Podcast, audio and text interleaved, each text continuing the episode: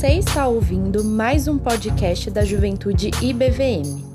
E agora, com uma nova série dos nossos cultos, Anatomia de Provérbios, onde vamos aprender juntos sobre como o livro de Provérbios recorre a partes do corpo humano para se referir a questões do nosso dia a dia. Não esqueça de seguir nosso Instagram, o arroba juventudeibvm, para ficar por dentro de tudo o que acontece na juventude. E ah, não esquece de seguir a gente aqui também para não perder nenhum episódio. Aproveite e que Deus te abençoe.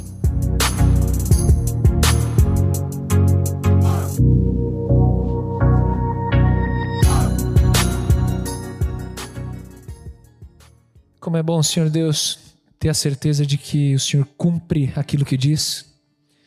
Cantamos em mais de uma música aqui que o Senhor não falha, que teu amor é perfeito.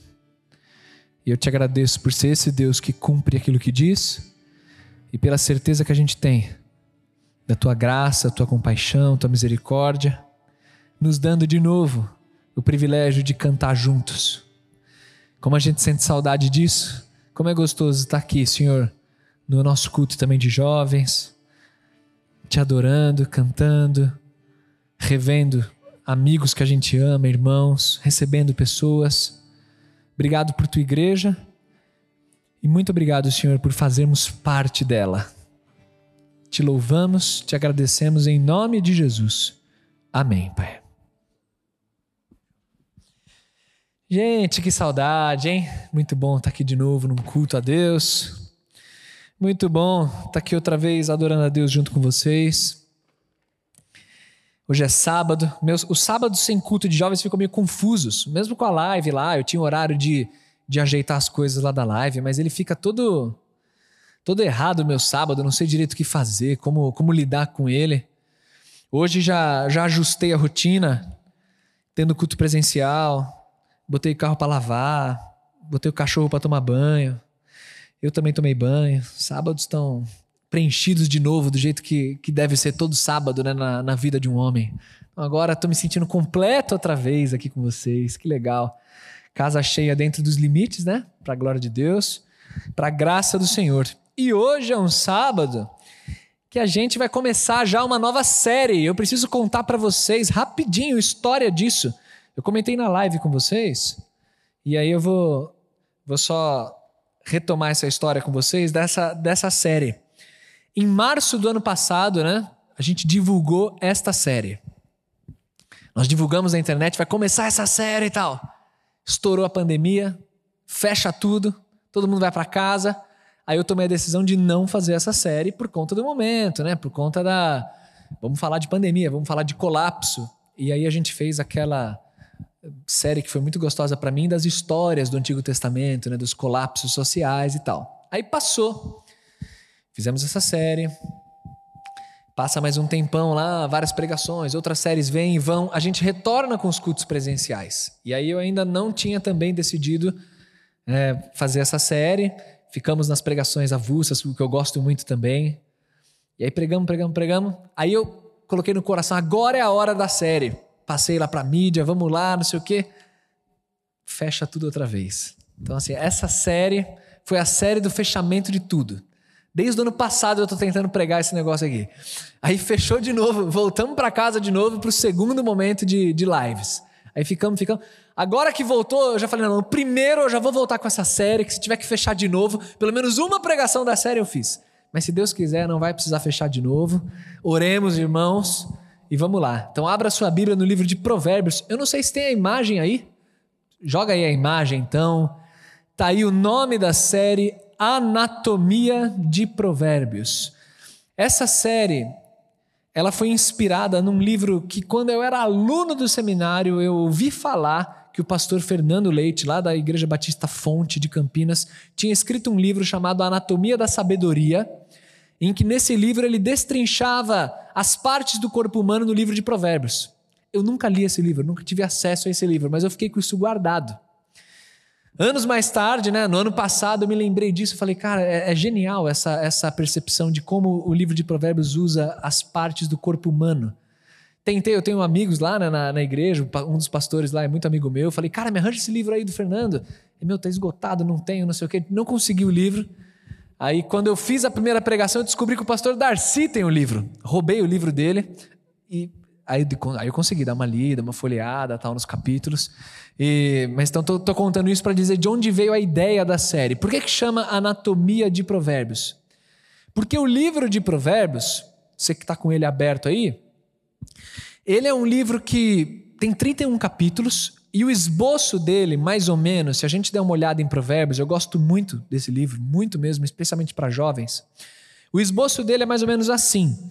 Ele tem os primeiros, do, do capítulo 1 até o capítulo 9, ele tem uma continuidade em que a ilustração é como se fosse um, um, jovem, alguém bem inexperiente, recebendo conselhos de alguém que é mais velho e conselhos com base em observação. É como se fosse alguém mais experiente, pegando o jovem e mostrando assim lá da, da sacada do palácio, né? Porque é Salomão que, que escreve a, ma a maioria dos provérbios do livro. É como se ele estivesse falando assim: olha, meu filho, tá vendo ali na rua? Tá vendo aquela mulher adulta lá? Então, você foge dela. Tá vendo como as pessoas são tolas? Olha como elas rejeitam o temor de Deus e tal. Tá vendo ali, naquela esquina? Olha o que está acontecendo. É, a ideia do livro é essa: é como se fosse alguém de braço dado com um jovem mais inexperiente e dando os toques a respeito da vida. Então, nos primeiros capítulos, até o 9, você tem uma continuidade, é uma sequência. Você vai lendo e vai percebendo um fluxo de raciocínio.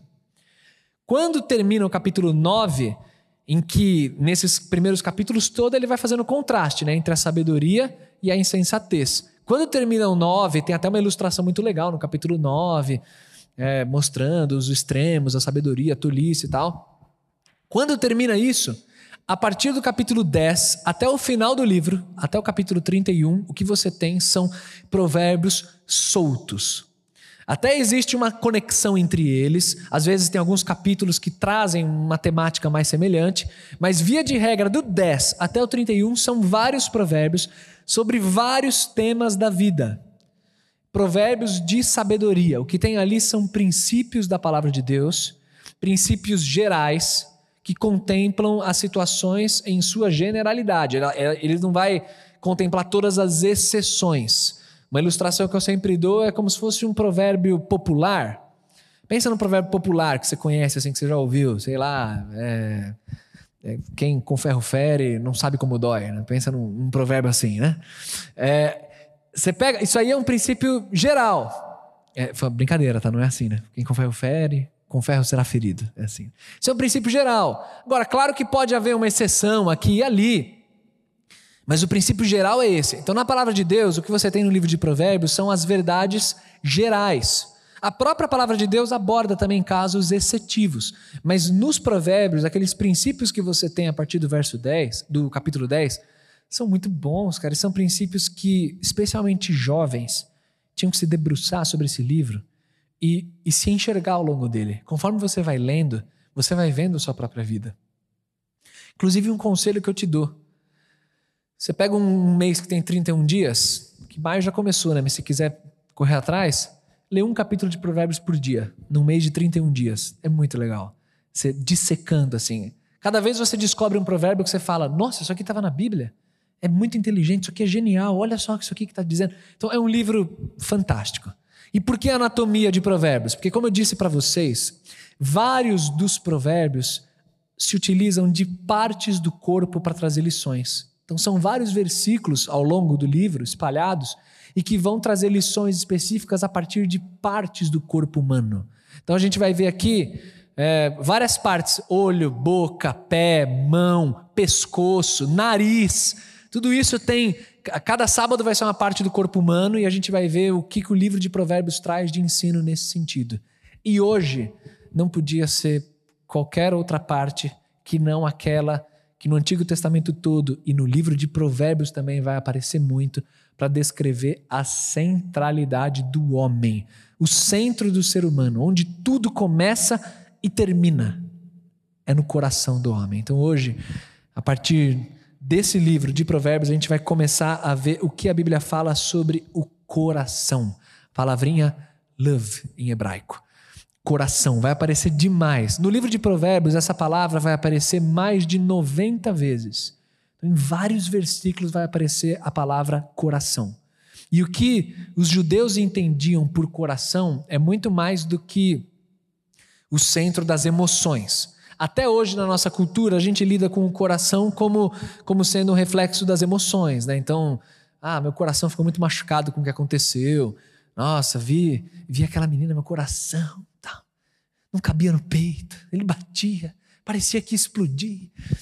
Coração a gente usa nesse, nesse sentido mais de emoções, mas o que a gente vê no texto bíblico é o coração ainda sendo uma expressão mais profunda do que as emoções. O coração são as emoções, é o intelecto, são as decisões.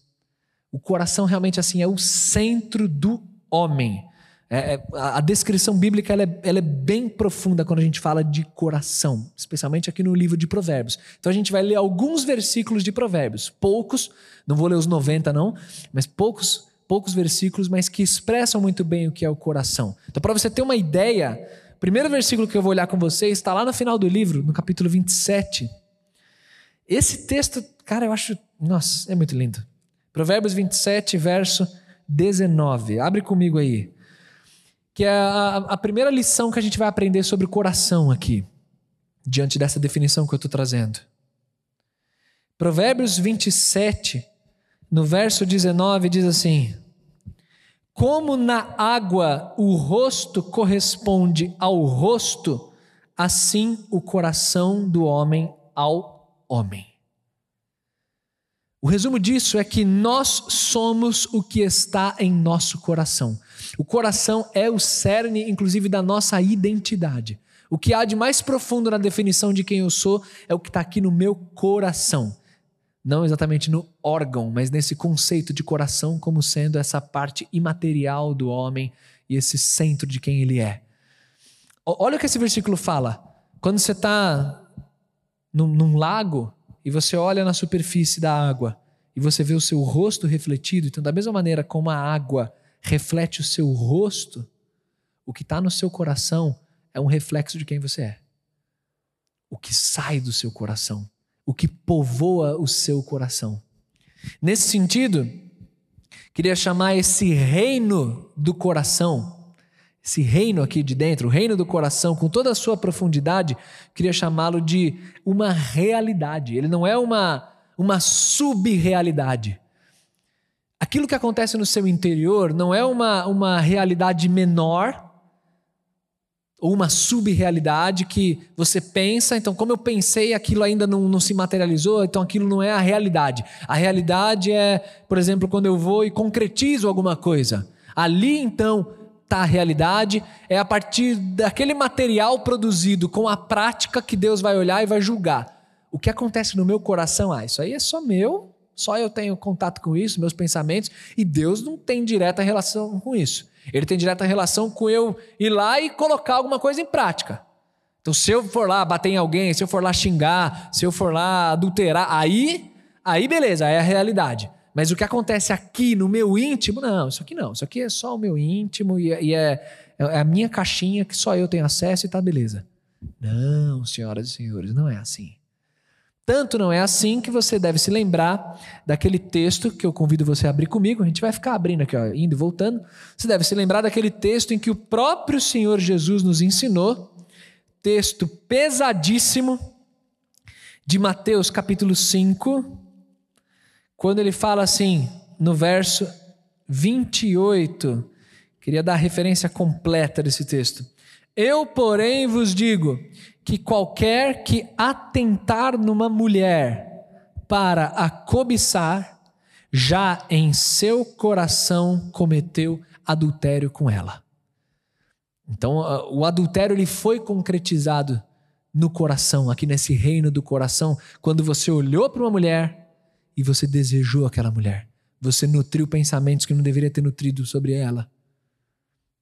Você foi longe na cabeça, você já adulterou. O adultério já aconteceu. Não precisa ir lá na prática e tudo mais. O adultério já aconteceu. Então o coração é uma realidade e nós somos o que está aqui dentro.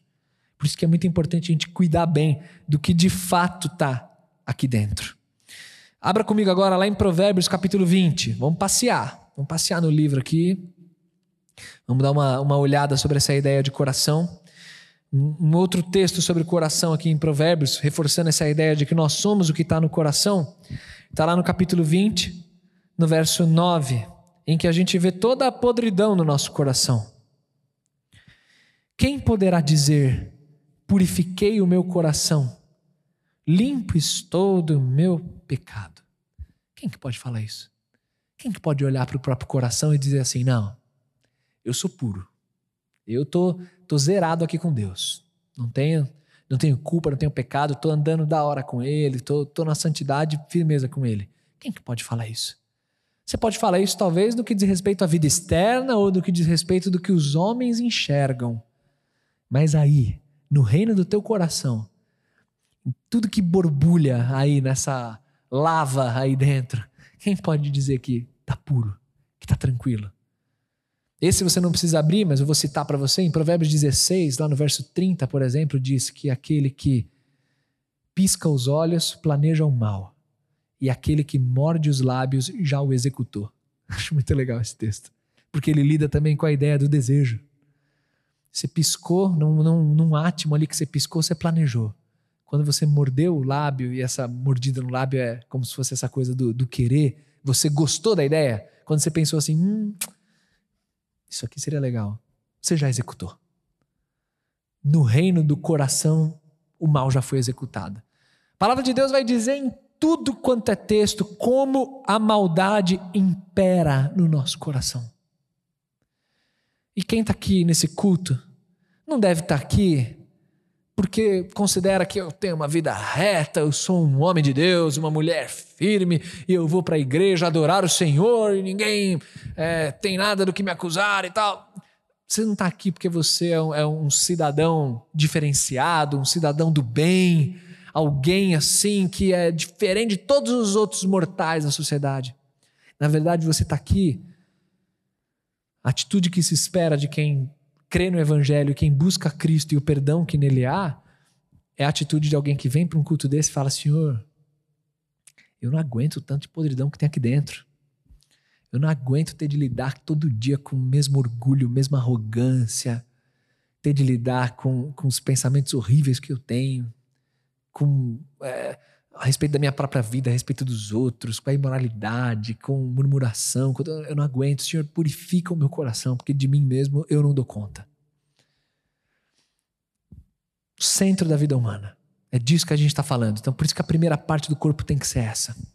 O texto bíblico ainda diz, aqui no livro de Provérbios, e um dos textos mais famosos do livro, te convido a abrir comigo também, está lá no capítulo 4, lá no verso 23 quando fala assim: sobre tudo o que se deve guardar, guarda o teu coração, porque dele procedem as fontes da vida. Então, se eu estou falando para vocês que nós somos o que está no nosso coração, a segunda lição que eu quero falar para vocês é que nós precisamos, então, com todas as forças, proteger o nosso coração. É o conselho que o sábio dá. Proteja o teu coração sobre tudo que você tem que guardar. O bem mais precioso que você puder imaginar que você tem. É, é assim que você tem que guardar o teu coração, com toda a intensidade, com toda a tua força. Porque é do coração que procede as, a, a fonte da vida. Essa palavra fonte, ela é uma palavra de conotação geográfica, é uma ideia de, de limite, de fronteira, é nesse sentido de fonte. É, naquele lugar a vida começa. Quer dizer, no coração que a vida começa é a fronteira para realidade externa, vamos chamar assim. Então você tem que guardar o teu coração porque ali é o começo, ali é o marco zero, ali é a raiz. Então sobre tudo que você tem que guardar, cuida de como está o teu coração. Gosto muito de imaginar que é como se você tivesse, sei lá, pensa num, num bem preciosíssimo que você tem, um negócio caro, um celular, um, videogame, um PS5 que você foi levar na casa do seu amigo, tava sem.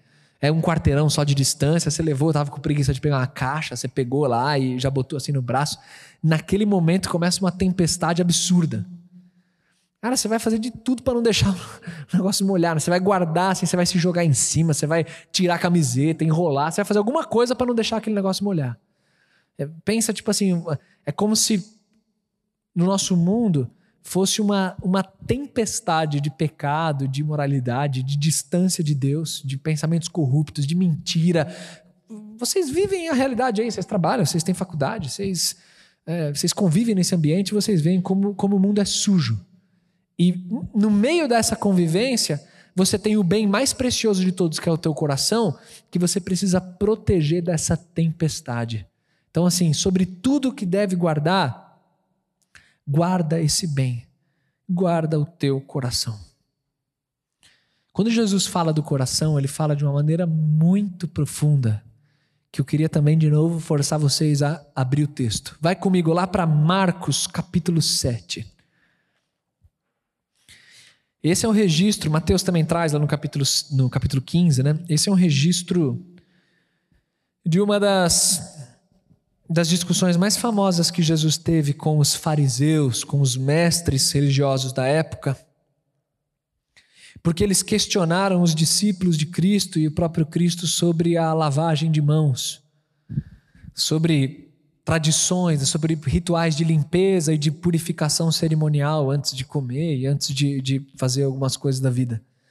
E aí, nesse contexto, capítulo 7, ali no, do, do, do verso 18 para frente, Jesus responde essa, esse questionamento.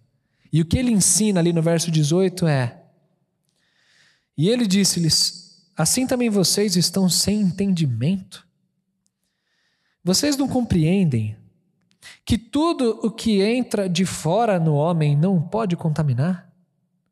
Porque não entra no seu coração, mas no ventre, e é lançado fora, ficando puras todas as comidas? E dizia: O que sai do homem, isso contamina o homem. Porque do, do interior do coração dos homens saem os maus pensamentos, os adultérios, as prostituições, os homicídios, os furtos, a avareza, as maldades, o engano, a dissolução, a inveja, a blasfêmia, a soberba, a loucura. Todos estes males procedem de dentro e contaminam o homem. Eu gosto de pensar que, da mesma maneira como o coração, órgão, ele, ele bombeia o sangue né, para o corpo, ele vai, vai ser nessa bomba e, e mantendo esse fluxo. O coração, nesse sentido aqui conceitual que a Bíblia traz, né, o interior do homem, ele bombeia moralidade ou crimes. Ele também é essa bomba. E a partir do coração é que vai surgindo tudo isso. Por isso que a gente tem que proteger muito bem o que está no nosso interior. Os caras estavam preocupados com cerimônias, com tradições, com papá. E Jesus estava dizendo: vocês estão com o coração sujo. E é do coração de vocês está brotando um monte de coisa que não agrada a Deus. Vocês precisam olhar para dentro e enxergar o que de fato está aí no seu interior. Como que está a tua fé? Como que está a tua caminhada? Como que está a tua santidade? É aí dentro que começa e esse lugar, gente, é um acesso. E eu sempre falo isso para vocês. É um lugar que eu não tenho acesso o máximo que eu consigo acessar é falando essas coisas para vocês. Eu vou jogando aqui, ó. Vai de vocês agarrarem a palavra e, e colocarem, porque eu não consigo. Eu, não, eu tô olhando o rosto de vocês e, e, metade do rosto, né, que a máscara cobre aí. Eu, eu não sei o que está se passando aí. Não sei o que, que você está resgatando mentalmente, como que isso está entrando, o que, que você está aplicando da palavra. Mas pensa, Pensa com toda a profundidade que você puder. Pensa nessa palavra. Pensa no quão importante é você cuidar do teu coração. O coração, ele precisa de sabedoria externa. Enquanto você confiar naquilo que você tem, nos recursos, nas ferramentas que você possui, você vai continuar nessa espiral de corrupção interna. Você precisa, eu preciso me apegar à boia que Deus lança, que é a palavra dele, e é ali que reside, onde reside a sabedoria. Por isso que o livro de Provérbios, ele vai colocar tantas palavras de sabedoria. Dá uma olhada comigo em outro texto. Provérbios capítulo 28. Capítulo 28 de Provérbios, lá no verso 26. O que confia no seu próprio coração é insensato, mas o que anda em sabedoria será salvo. Enquanto você acha que você já sabe, que você já tem as respostas, enquanto você confiar que, que do auge dos seus vinte e poucos anos você já, já viu muita coisa e já. Não, isso aí é tranquilo. Isso aqui é assim, na verdade. O pastor fica martelando essas coisas, mas a gente sabe que na verdade é aqui, ó. Não concordo com isso aqui, com aquilo ali, porque é a igreja, porque papapá. Enquanto você vai confiando nas suas próprias percepções, no seu próprio entendimento, você vai quebrar a cara, mas vai bater muito a cara na parede. Nós precisamos ter o recurso da palavra. A gente precisa conhecer isso aqui, conhecer assim, devorar a palavra. A gente precisa ter um relacionamento genuíno com Jesus, em oração, em ouvir o que ele tem a dizer, reconhecer o nosso próprio tamanho, deixar um pouquinho de lado as opiniões tão assertivas que a gente tem sobre tudo, e todo mundo tem uma opinião sobre tudo. Né? Hoje, qualquer coisa que acontece, todo mundo já tem uma opinião formada. Não, isso aqui não adianta, você não vai me convencer. Bah, já tem opinião. Nossos achismos sobre tanta coisa. A gente precisa ter um pouco mais de. Vamos, vamos, vamos reconhecer a nossa juventude, nossa idade, a data lá do nosso RG, vamos, vamos pegar um pouquinho mais leve, vamos entender que, que a gente tem pouca, pouca quilometragem rodada e, e tem um coração um pouquinho mais humilde, uma crina um pouquinho mais abaixada, deixar um pouquinho de lado nossos tantos achismos e opiniões como eu estou falando.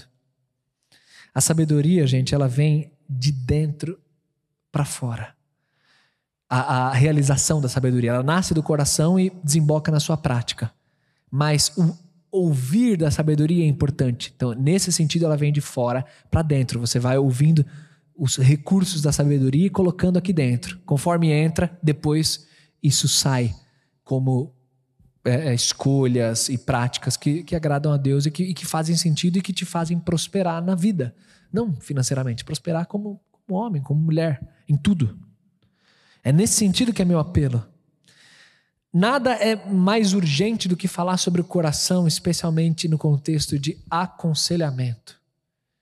Gente, toda hora, toda hora, pastor, né, irmãos, vocês também se aconselham, toda hora a gente está lidando com aconselhamento, com a palavra de Deus. E não existe, eh, não existe fórmula mágica para lidar com os problemas das pessoas. Mas creia no que eu vou te falar. Tudo começa, que a Bíblia fala, tudo começa no coração. Recentemente, fui lidar com um caso de agressão familiar. Marido e mulher se estapeando. Briga física. Aí você olha para esse caso e, ah, como é que como é que lida com isso? O que, que a gente fala? Que que onde que está o problema? Ah, é porque a situação foi assim, foi a, a, na verdade ela é, começou, o outro revidou, polícia baixou, a baixaria aconteceu. Aí você vai olhando, tudo isso, tudo isso são galhos horrorosos de uma árvore tenebrosa, mas são galhos. Tem um tronco aqui, um galho, tá? você está perdido naquela complexidade daquela árvore. Mas você pega a palavra de Deus e você vai conversando, e você vai tirando aquela folha, corta um galho aqui, até você chegar na raiz da questão. E qual é a raiz da questão? Como a raiz de todas as questões? Coração. Você vai descobrir que Cristo não está preenchendo aquele coração, que o distanciamento de Deus já começou muito tempo antes, no reino do coração, no, na, no relacionamento individual com Deus, já está longe. E, e essa situação específica só, só é uma decorrência, só é uma consequência de um coração distante. Tudo, a raiz está sempre lá no coração. Então, cuidado para não ficar também tantas vezes preocupado demais só com os sintomas. só com, com os frutos e não olhar a raiz. Na tua própria vida. Quando a gente se torna exageradamente comportamentalista, né? olhando muito comportamento, o que fazer, o que não fazer, o que dizer, o que não dizer, essa coisa toda. O risco é a gente se perder nisso. É importante sim a gente lidar com aquilo que é externo. Chegar pro camarada e falar: jovem, você não pode é, é, entrar numa briga física com a sua esposa, você está maluco? Isso é crime. Lógico que é importante isso. Só que se parar nisso, está muito raso. Muito raso. A profundidade está lá, no mergulho do coração. O que está acontecendo com o teu coração? Onde que Deus está? No teu coração. No teu interior, nos teus pensamentos. O que, que você está ocupando os teus pensamentos? Que valores você está deixando entrar no teu coração? O que está moldando o teu jeito de pensar? É, é esse o nível de profundidade que a Bíblia vai abordar. Te dar um outro exemplo disso. Se você olhar a Bíblia toda, ela vai condenar, por exemplo, a idolatria. Em vários trechos bíblicos você vai ver a idolatria sendo condenada para tirar os postes ídolos lá dos montes, na, na época dos reis, para não se curvar diante de uma imagem, para não confeccionar, pegar um tronco e fazer. O tempo inteiro você vai ver isso. Porque sim, a idolatria ofende a Deus. Só Deus deve ser adorado. Mas em um texto específico do profeta Ezequiel, lá no capítulo 14, por exemplo, vou citar para vocês. Você vai ver o profeta Ezequiel falando com aquela geração idólatra e condenando a idolatria. Mas sabe o que ele fala ali? Ele condena os ídolos erguidos no coração. Essa é a expressão que ele vai usar. Vocês estão erguendo ídolos no coração de vocês. Não são ídolos nos altos dos montes. Ele não está falando só da, das estátuas, ele está falando que a idolatria começa no coração. Quando Paulo, lá em Colossenses 3, por exemplo, eu vou citar para vocês, vai falar da avareza, que é o amor ao dinheiro, aquele sonho, né, de eu vou ser rico, não, eu vou, não, eu vou chegar lá, vou chegar na, na Forbes, vou ser capa da Forbes, então. Quando Paulo fala da avareza, ele chama a avareza de idolatria, porque é, é colocar o dinheiro como ídolo. E isso tudo, esse bojo todo começa no coração. É ali. É, é, é, é um, tudo é sugado até o coração. O coração é, é a origem, é a fonte, como fala Provérbios 4. E é por isso que a gente precisa da sabedoria externa. Isso que eu estou chamando de sabedoria externa é você ter contato constante com a palavra contato constante com Jesus, contato constante com os irmãos, com pessoas que te ajudam a amadurecer e a mudar um jeito pequeno e perverso de pensar. Assim como a gente precisa, o nosso corpo precisa de banho constantemente, e hoje, sábado, eu já fiz a minha parte. Conforme você vai se banhando para evitar feder, falar português claro, né? Você está do lado de uma pessoa fedida, é horrível. Então você toma banho constantemente para evitar feder, para se limpar, né? Da mesma maneira, você precisa se banhar toda hora de sabedoria da palavra para evitar que o teu coração feda.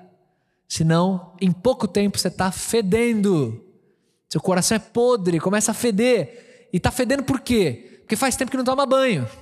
Faz tempo que não abre a palavra, faz tempo que não ora, faz tempo que não busca a face de Deus, faz tempo que está confiando nas próprias percepções da vida. Não, porque eu penso assim, na minha opinião, isso aqui é assado. Não, porque veja bem, isso aqui, ó. Veja bem, cara, o que, que você está falando? De onde você está tirando tua opinião? De onde está vindo isso aí? Você está tirando de onde? Qual é a tua fonte? É um vídeo do YouTube que você viu? É o que que uma revista que você está lendo? De onde vem isso aí? Se não é a sabedoria e a riqueza que existe na palavra, você está fedendo. E o cheiro, o cheiro vem tão forte que vem nas práticas perversas, em todas as áreas. Por isso eu queria chamar a atenção de vocês para esse olhar mais atento ao coração. Último texto que eu queria ler com vocês está no capítulo 3. Também um dos textos mais famosos de Provérbios. Capítulo 3, verso 5. Está escrito assim: Confia no Senhor de todo o teu coração e não te estribes no teu próprio entendimento. Reconhece-o em todos os teus caminhos, e ele endireitará as tuas veredas. Não seja sábio a teus próprios olhos. Teme ao Senhor e aparta-te do mal. Acho que o texto é bem explícito, né? Confia no Senhor e não se apoie no teu próprio entendimento. Não, não descansa na parede do teu entendimento, porque essa parede é fraca e ela cai. Descansa, se apoia na parede do temor do Senhor, que o próprio livro de Provérbios chama de princípio da sabedoria. Alimente-se do Senhor. Não é um descanso passivo. É um recurso ativo que você usa, é o recurso da palavra, a caminhada com Deus, e, e isso te é vida, isso te é saúde. Você descansa nisso e a tua vida é diferente. Porque isso molda as tuas escolhas, teu jeito de se relacionar, teu jeito de lidar com dinheiro. Ter um coração tratado é o passo número um para a gente poder falar de nariz, olho, boca, pé, mão, pescoço. A gente precisa falar de coração primeiro. Porque se o teu coração não é tratável, se o teu coração é arrogante, se teu coração está fedendo e não tem banho que resolve. Falar de, das outras partes do corpo e das partes mais práticas vai soar inócuo, porque não vai ter não vai ter força suficiente, porque é no reino do coração que tudo começa.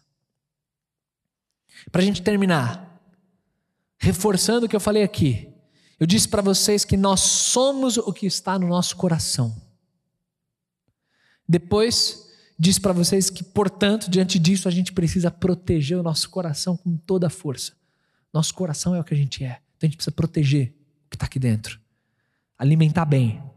E aí, concluir falando então que como é que é essa proteção, como é que é essa alimentação? Contando com o recurso da sabedoria de Deus, sabedoria externa, se alimentando, alimentando o coração com aquilo que é bom, com aquilo que pertence a Deus. Só assim a gente vai ter uma vida transformada. Começa aqui, no coração do homem. É aí que a tua vida começa. Portanto, gente, para encerrar, a gente pode dizer que uma fé autêntica ela transita no terreno que só eu e Deus temos acesso. Uma fé autêntica, ela está passeando nesse terreno aquele lá que só você e Deus têm acesso. Se a tua fé ela é verdadeira aí nesse terreno, na tua solidão, nos teus pensamentos, na ética interna, aqui, isso é uma fé autêntica. Agora, se a tua fé ela é real só nas relações interpessoais, né? na tua solidão, escondido dos outros, você é outra coisa isso não é uma fé autêntica, isso é uma fé hipócrita. Por isso, gente, cuide do coração. Eu queria eu queria convidar vocês a, a, a cantar junto comigo aqui uma, uma, música que fala sobre, sobre entregar o coração. É um cântico que a gente canta bastante aqui na igreja. E, e o tema dele é sobre isso. Eu quero te convidar, junto comigo, cantar, entregando o teu coração a Deus e dizendo que o teu coração pertence a Ele. Deixa eu pegar aqui o, o banco. Isso aqui aconteceu hoje à tarde, gente. Hoje à tarde eu estava em casa. Aí, um pouquinho antes de dar banho nas crianças, que eu falei para vocês, hoje é sábado, dia do banho. Um pouquinho antes de dar banho. Aí eu peguei o violão, comecei a, a tocar nada, como sempre faço lá, comecei a tocar. É, não é nada, né? Era uma, era uma música e a música. É... Meu coração é teu. Comecei a tocar essa música, cantar. Aí a Pri virou para mim e falou assim: é, vai ter essa música é, amanhã? Que amanhã eu tô na escala, né? Vai ter essa música amanhã? Eu falei, não, amanhã não. Vai ter hoje essa música? Falei, não, também não. Então por que você tá cantando? Porque, porque sempre eu, É normal, às vezes, de sábado, domingo, eu cantar uma música que vai ter, né? É... Aí eu falei, não, não sei, tô cantando e tal. Aí conforme eu ia cantando, eu, eu ia lembrando, meu coração é teu. Aí eu falei, meu, não, vai ter hoje sim essa música, vai ter hoje. Eu vou falar sobre coração. Vai ter. Priscila, vai ter hoje sim, vai ter essa música hoje sim.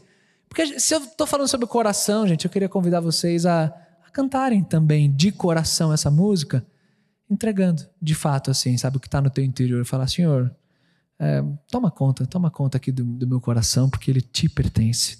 Então deixa eu me ajeitar aqui e a gente canta.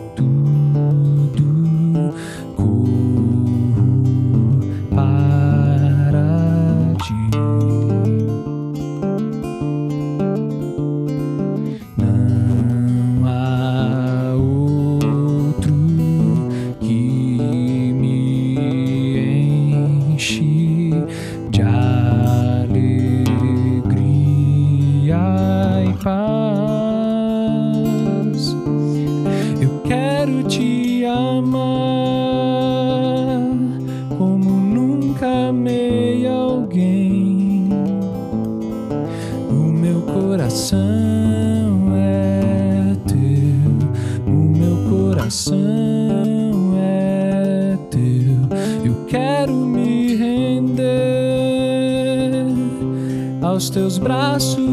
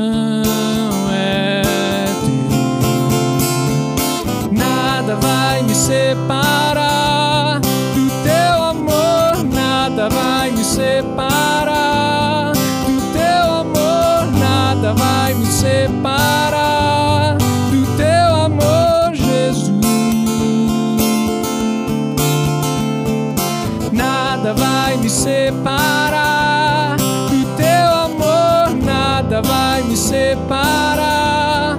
Do teu amor, nada vai me separar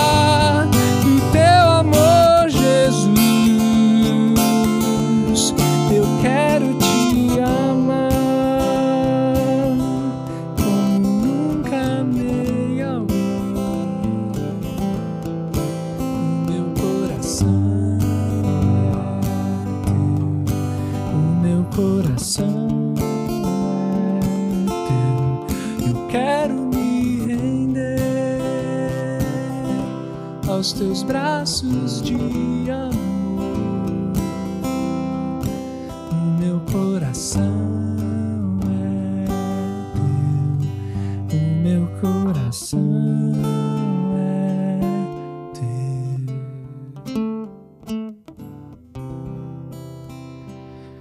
Senhor Deus, essa declaração que nós fazemos nesse primeiro culto de jovens presencial após mais esse período de distanciamento é uma declaração que vem do nosso íntimo, é uma declaração verdadeira, e eu peço que o Senhor receba a nossa adoração.